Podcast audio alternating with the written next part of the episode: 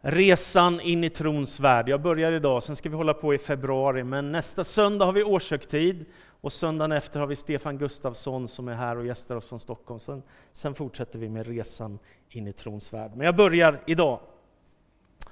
För två veckor sedan så var jag i Stockholm och jag hade blivit inbjuden på en nyårskonferens på en kristen tv-kanal som heter Vision Sverige och var med och predika på kvällen där. Så det var en fin kväll vi hade tillsammans och gjorde tv ihop. Eh, och sen så stannade jag kvar för att det var inte slut förrän tio på kvällen så jag sov över i Stockholm. Och sen så skulle jag åka hem till Karlstad på morgonen med tåget då, eller efter en stund på morgonen där. Och så går jag längs med Drottninggatan i Stockholm. Jag gissar att de flesta av er har gått där någon gång. Och sen så när jag har gått ett antal hundra meter så ser jag en tiggare som ligger på knä med sitt ansikte mot marken och händerna så här i luften. Och sen så har han en, en burk där han ber om pengar och sen så skriver han Kära ni, hjälp mig, jag är hungrig och jag har inga pengar. Ungefär så. Och sen så ser jag alla andra stockholmare som kommer så här välklädda och fina och ser ut att ha allt i ordning och bara passerar honom den ena efter den andra. Tänka sig, det här är ovärdigt, det här är inte rätt. Så jag gjorde det lilla jag kunde i alla fall och ge honom lite pengar till lunch så att han skulle kunna gå och äta. Men det där väckte en tanke i mig. Vad har vi för människosyn egentligen? Hur ser vi på människor som vi möter? Är det så att alla människor har lika värde? Eller har människor olika värde? Är det skillnad på fattiga och rika och på människor med olika hudfärg och män och kvinnor? Eller hur är det egentligen? Om det ska jag försöka predika idag. Vad är en kristen människosyn om man reser in i trons värld? Jag tar det med till Saltaren kapitel 8 och vers 1. Saltaren 8 och 1. Då står det så här. För körledaren, en psalm av David. Herre vår härskare, väldigt är ditt namn över hela jorden. Jag vill besjunga din himmelska prakt med ett barns, ett dibarns mun. Du har rest en värn mot dina fiender för att betvinga ovän och hämnare. När jag ser din himmel som dina fingrar format, månen och stjärnorna du fäste där, vad är då en människa att du tänker på henne? En dödlig att du tar dig an honom. Du gjorde honom nästan till en gud med ära och härlighet krönte du honom, och du lät honom härska över dina verk. Allt lade du under hans fötter, får och oxar, all boskap och markens vilda djur, himlens fåglar och havets fiskar, allt som vandrar havets stigar. Herre vår härskare, väldigt är ditt namn över hela jorden. I den här bibeltexten så lyfter kung David sin blick mot himlen i natten.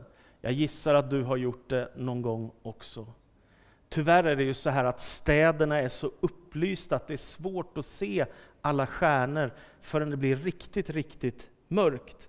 Men när man kommer ut på landsbygden, ni vet, då ser man ju stjärnhimlen jättetydligt därför att det finns inte så mycket lampor som, som liksom gör himlen mindre närvarande. När David ser upp mot himlen så fylls han av förundran och det är som att en lovsång brister ut ifrån hans hjärta. Han säger Herre, jag vill besjunga ditt namn, du vår härskare, väldigt i ditt namn över hela jorden. Så det är som en lovsång som föds. Gud, tack för livet som du har gett mig. Jag vill lovprisa och ära ditt namn. Men när jag ser din himmel och dina fingrars verk, vad är då en människa? Alltså att kontrasten blir så stor. Skapelsens enorma oändliga perspektiv som har sitt ursprung i en evig allsmäktig Gud och så en liten människa. Vilken kontrast, va? vilken enorm kontrast. Den store guden, skapelsens oändlighet och människans litenhet. Vad är en människa inför natthimlens gigantiska perspektiv. Hon är liten, hon är skör, hon är begränsad, hon är inte evig som Gud. Vad är egentligen en människa? I den gamla bibelöversättningen så står det sen när man läser vidare, vers 5, och 6 och 7. Och dock gjorde du henne nästan till ett gudaväsen, om människan. Och du satte henne att härska över himlens fåglar och så vidare. Så jag tycker det är väldigt vackert. I den engelska översättningen så står det ”little less than God”, lite mindre än Gud.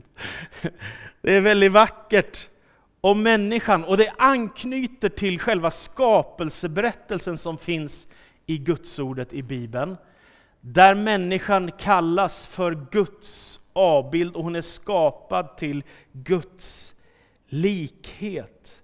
Det här är helt enormt. En människa är nästan gudomlig, konstaterar skriften. Alltså det finns något så vackert över människans liv. Och så står det att kung David säger med ära och härlighet krönte du henne. Det vill säga, människan har en slags kungavärdighet. Alla människor är skapade till Guds avbild och likhet. Och det finns något av värdighet och höghet över människan som inte finns någon annanstans. Och människan är det dyrbaraste, det vackraste, det viktigaste som finns i hela skapelsen. Människan är också satt att råda och härska över världen. Eh, och vi ska därför självklart också ha omsorg om djuren, jag vill bara säga det. Vi ska ha omsorg om djuren också, de är vi också satta att vårda. Hela skapelsen är skapad utifrån Guds godhet och Guds kärlek. Ändå måste man säga att det är en stor skillnad på ett djur och en människa. Det är ingen av oss som får för oss att, att tänka att om någon skjuter en älg, att vi ska sätta honom i fängelse.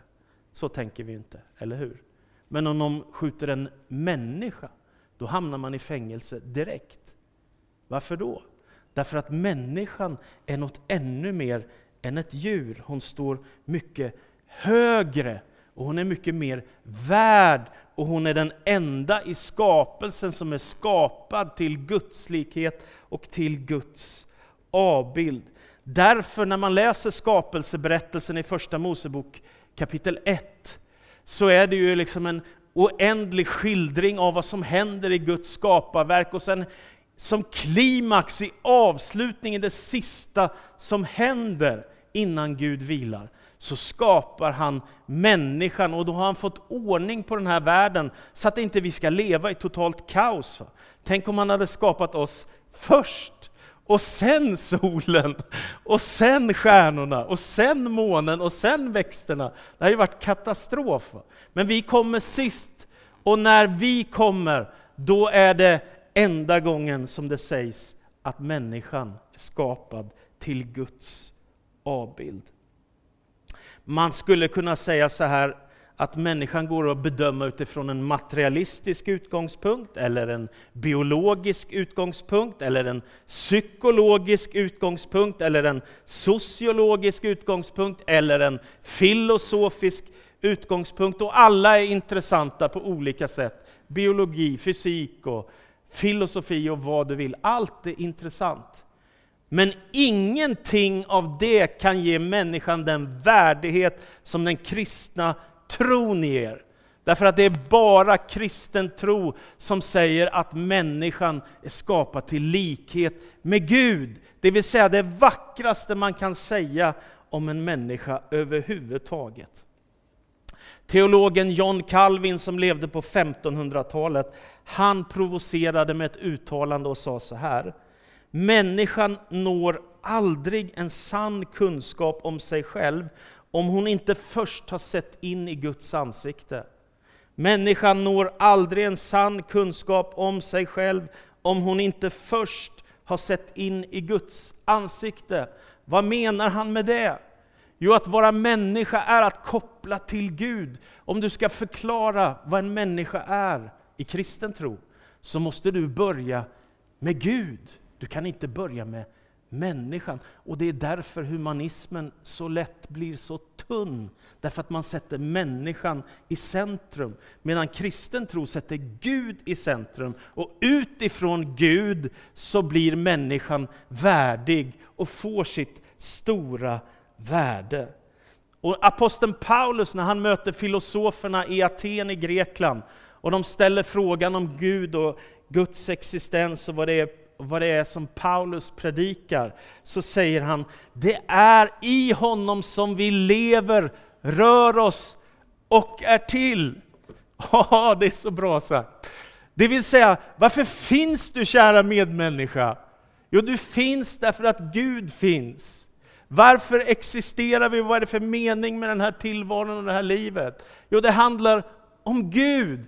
Att din utgångspunkt och existens är ifrån Gud själv.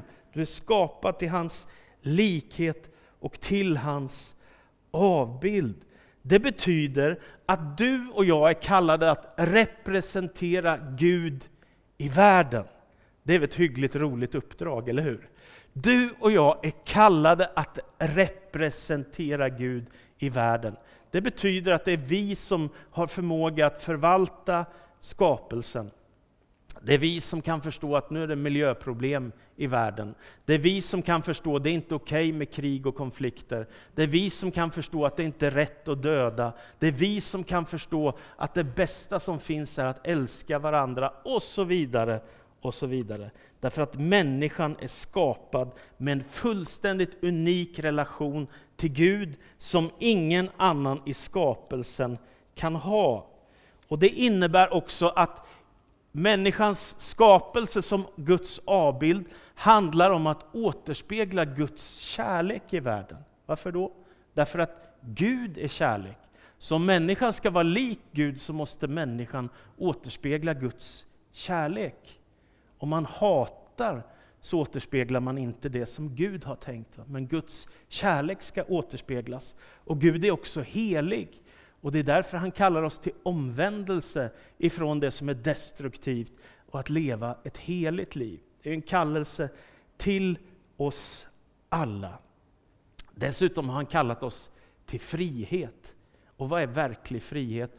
Är det att göra precis vad som helst? Nej, det är det inte. Frihet kan ju innebära fruktansvärd ondska, eller hur? Det är därför som Bibeln ger oss ramar för vårt liv, hur man lever ett liv i kärlek inför Guds ansikte i frihet.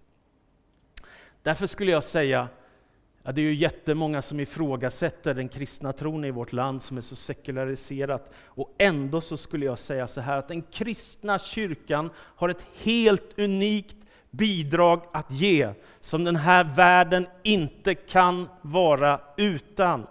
Världen blir inte bättre utan kristen tro, den blir sämre. Dick Harrison som, var, som är professor och har skrivit mängder av böcker, han, skri, han fick frågan hur blir vårt land om det inte präglas av kristen tro? Och då svarar han, det vet vi. Och så sa han så här, var någonstans i världen vill du bo? I Sverige, i Kina eller i Saudiarabien? Alltså, vi påverkar inte bara andligt med vad vi håller på med, utan det som kristen tro gör är att det sätter ett avtryck i samhället och påverkar människors värderingar, livsstil, kultur, traditioner och vad du vill. Och Det är inte meningen att provocera mot andra länder, men ni fattar, det ger avtryck vilken tro som får intryck i ett land. Den kristna kyrkan har alltså ett enormt viktigt bidrag att ge, att säga att människan är det finaste, vackraste, största som finns i skapelsen. Det är därför som jag också upprörs när jag ser en tiggare som ligger på marken och rika människor går förbi. Det gör lite ont i mitt hjärta därför att jag tänker att de är Guds avbild båda två. Är ni med? Så, är människor då lika mycket värda? Jag har blivit provocerad sista tiden av att höra människor förklara att människor inte är lika mycket värda. Det provocerar mig. Och då gör människor det dels utifrån nyttoetik, det vill säga att man tänker att Ja, men en politisk ledare med samhällsinflytande går ju väl inte att jämföra med en sjuk människa som sitter i rullstol, eller en eh, människa som är gammal och inte orkar arbeta kan väl inte jämföras med en ung och frisk, stark människa som kan jobba hur mycket som helst och bidra till ekonomin. Eller, eller min fru måste jag väl värdera mycket högre än alla andra och så vidare och så vidare och så vidare. Och jag tänker så här, jag kan förstå alla de här argumenten. Problemet är bara att de gäller inte inför Gud. Är ni med? De gäller inte inför Gud. Därför att inför Gud så är alla människor skapade till Guds avbild. Och ska man börja nagga människovärdet i kanten, ja då får man ju säga att den som är statsminister idag, som i så fall är så oerhört värdefull idag, som pensionär inte har samma värde. Är ni med? Det går inte att devalvera människovärdet. Det är fullständigt otänkbart. Alla människor är skapade till Guds avbild och likhet och har därför samma värde inför Gud. Det spelar ingen roll om man är svart eller vit, om man är fattig eller rik, om man är ung eller gammal, om man är en fantastisk människa med alla gåvor som finns, eller om man kämpar för att överleva, eller om man lever i prostitution och destruktivitet, eller om man är den mest lyckade människa. Alla människor är skapade till Guds avbild och har därmed samma värde inför Gud. Kanske inte att alla människor tycker så, men detta är den kristna trons grund som jag tänker. I Apostlagärningarna 10 så förstår Petrus detta och han säger därför, nu förstår jag verkligen att Gud inte gör skillnad på människor. Och i Jakobsbrevet säger aposteln där, om ni gör skillnad på fattiga och rika människor så syndar ni emot Gud. Och i Galaterbrevet, det tredje kapitlet och den 28 versen står det, här är inte man eller kvinna, jude eller grek, slav eller fri, alla är ni ett i Kristus. Det jag tror inte du kan hitta någon annan text som säger något liknande som är 2000 år gammal i hela världen. Jag har väldigt svårt att tro att det går att hitta något liknande. Här är inte man eller kvinna, jude eller grek, slav eller fri.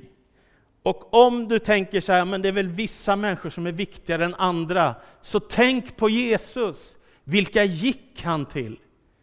Han gick till de svaga och utsatta, botade sjuka och hjälpte människor. Och när han mötte en äktenskapsbryterska så gav han nåd. Är ni med? När människor är utsatta, då kommer Jesus med sin kärlek. Inför Gud har alla människor lika värde. Och jag tänker att det är viktigt som kyrka att tänka att det inte är förhandlingsbart med människovärde. Och så fort människovärde blir förhandlingsbart så öppnas en mycket otäck dörr. Den kan kallas för rasism, eller nazism, eller förtryck, eller övergrepp, eller våld, eller krig, eller konflikter, eller att du förtrycker människor i slaveri. Och de kristna måste stå upp emot ondskan och emot det destruktiva och för alla människors lika värde. Det var som eh, en evangelistkollega skrev till mig, det är märkligt, man kan acceptera mycket ända tills det börjar drabba ens egen familj. Va? Eller hur? Alltså, inte bry sig så mycket om äldrevården, ända tills det är min mamma som drabbas. Är ni med? Alltså det, det är så lätt, och därför man måste tänka som kristen. Alla står inför Gud med samma värde, lika älskade av Gud och alla är värda att få bli mötta med Guds kärlek. Sen kommer nästa sanning i själva skapelseberättelsen. Han skapar oss till man och kvinna, det vill säga han ger oss en identitet i vilka vi är. Och det är så befriande. Han skapar oss till man och till kvinna och så gör han oss tillsammans till Guds avbild. Och i själva skapelsen så är mannen och kvinnan tillsammans, lika inför Gud, skapade att leva i gemenskap med varandra i Edens lustgård, paradiset. Det är en häftig berättelse som finns i Första Moseboken 2, när Adam och Eva lever i paradiset, Edens lustgård. Och då står det att Gud först skapar Adam och sen så skapar han Eva som en hjälp till Adam, för Adam är inte nöjd med något av djuren. Det är väl bra va? Och så kommer Eva och så blir han ju naturligtvis överlycklig. Och då är det några som använder, ja men här ser vi då att Eva är någon slags B-variant här. För det står att hon är en hjälp till Adam, och då används det ordet hjälp 20 gånger, 17 av de gångerna så används de Gud. Så om du tycker att Gud står under dig, så får du väl lite problem. Så jag tänker att i själva skapelsen så är mannen och kvinnan tillsammans Guds avbild kallade att leva i gemenskap och representera Gud i världen. Man börjar med Gud när man söker sin identitet och man hittar sin identitet som man och som kvinna. Och tillsammans så kallar Gud oss att leva i gemenskap, i kärlek. Och så kommer i Första Mosebokens andra kapitel själva texten om instiftandet om äktenskapet. Det finns redan från början i skapelseberättelsen. Och det står i Första Mosebok 2.24. Därför ska en man överge sin far och sin mor och hålla sig till sin hustru och de ska bli ett kött. Så det verkar som att varje generation måste slita sig loss från mamma och pappa och så startar man sitt eget liv och så ska man göra det i trohet mot sin man och mot sin hustru och bli ett och tillsammans gestalta Guds avbild. Nu när jag har sagt allt detta så tänker du som jag, men all ondska i världen då? Om människan är skapad till Guds avbild och likhet, hur kan det då finnas så mycket ondska? Ja, tyvärr så är ju Bibeln då en berättelse där bara ett par kapitel handlar om paradiset och Guds liv i gemenskap med människan. Och sen kommer ju syndafallet och människans brott emot Gud, där man vänder Gud ryggen och konsekvensen är att dörren också till det onda öppnar sig och döden och lidandet. Det är en väldigt sorglig berättelse i Första Mosebok 3. Och Paulus drar slutsatsen i Romarbrevets tredje kapitel och vers 23. Alla har syndat och gått miste om härligheten ifrån Gud. Och i det åttonde kapitlet och den tjugonde versen så säger han allt skapat har lagt under tomhetens välde. Allt skapat har lagts under tomhetens välde. Det vill säga, världen som vi lever i här och nu enligt kristen tro, den är delvis trasig och längtar efter återupprättelse när Jesus Kristus kommer åter i härlighet. Vi väntar på att Guds riket helt och fullt ska uppenbaras. Eh, och synd är ju inte populärt att tala om, men det räcker ju att slå på TVn en dag så ser man ju konsekvenserna utav ondskan i världen, eller hur? Nästan alltid finns det något som är destruktivt, något som inte är bra, något som gör att människor skadar varandra. Och då kan man ju fundera på, men är då gudsavbilden helt utplånad och förstörd? Och då är mitt svar nej, gudsavbilden är inte alls utplånad, den finns kvar.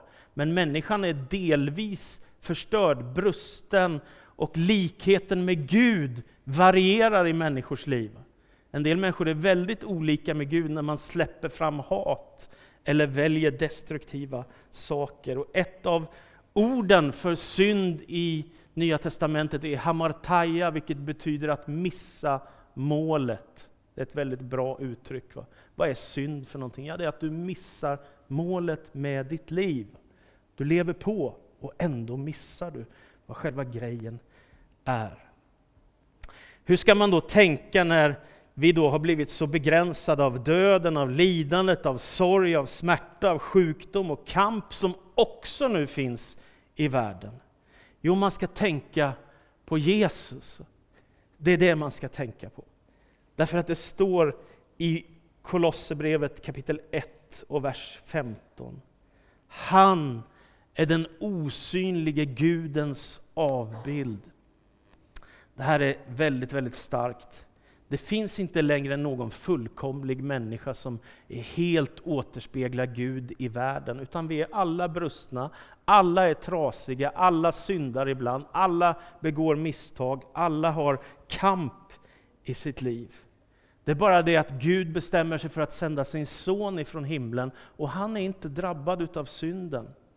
Utan han föds hit till världen syndfri, och han lever ett liv som vi och Hebreerbrevets författare säger i kapitel 4, han var precis som vi, dock utan synd. Det är det som gör hela skillnaden.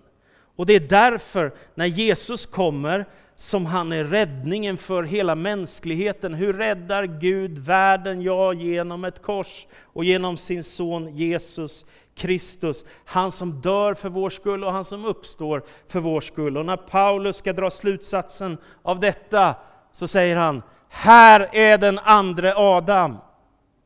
Är ni med?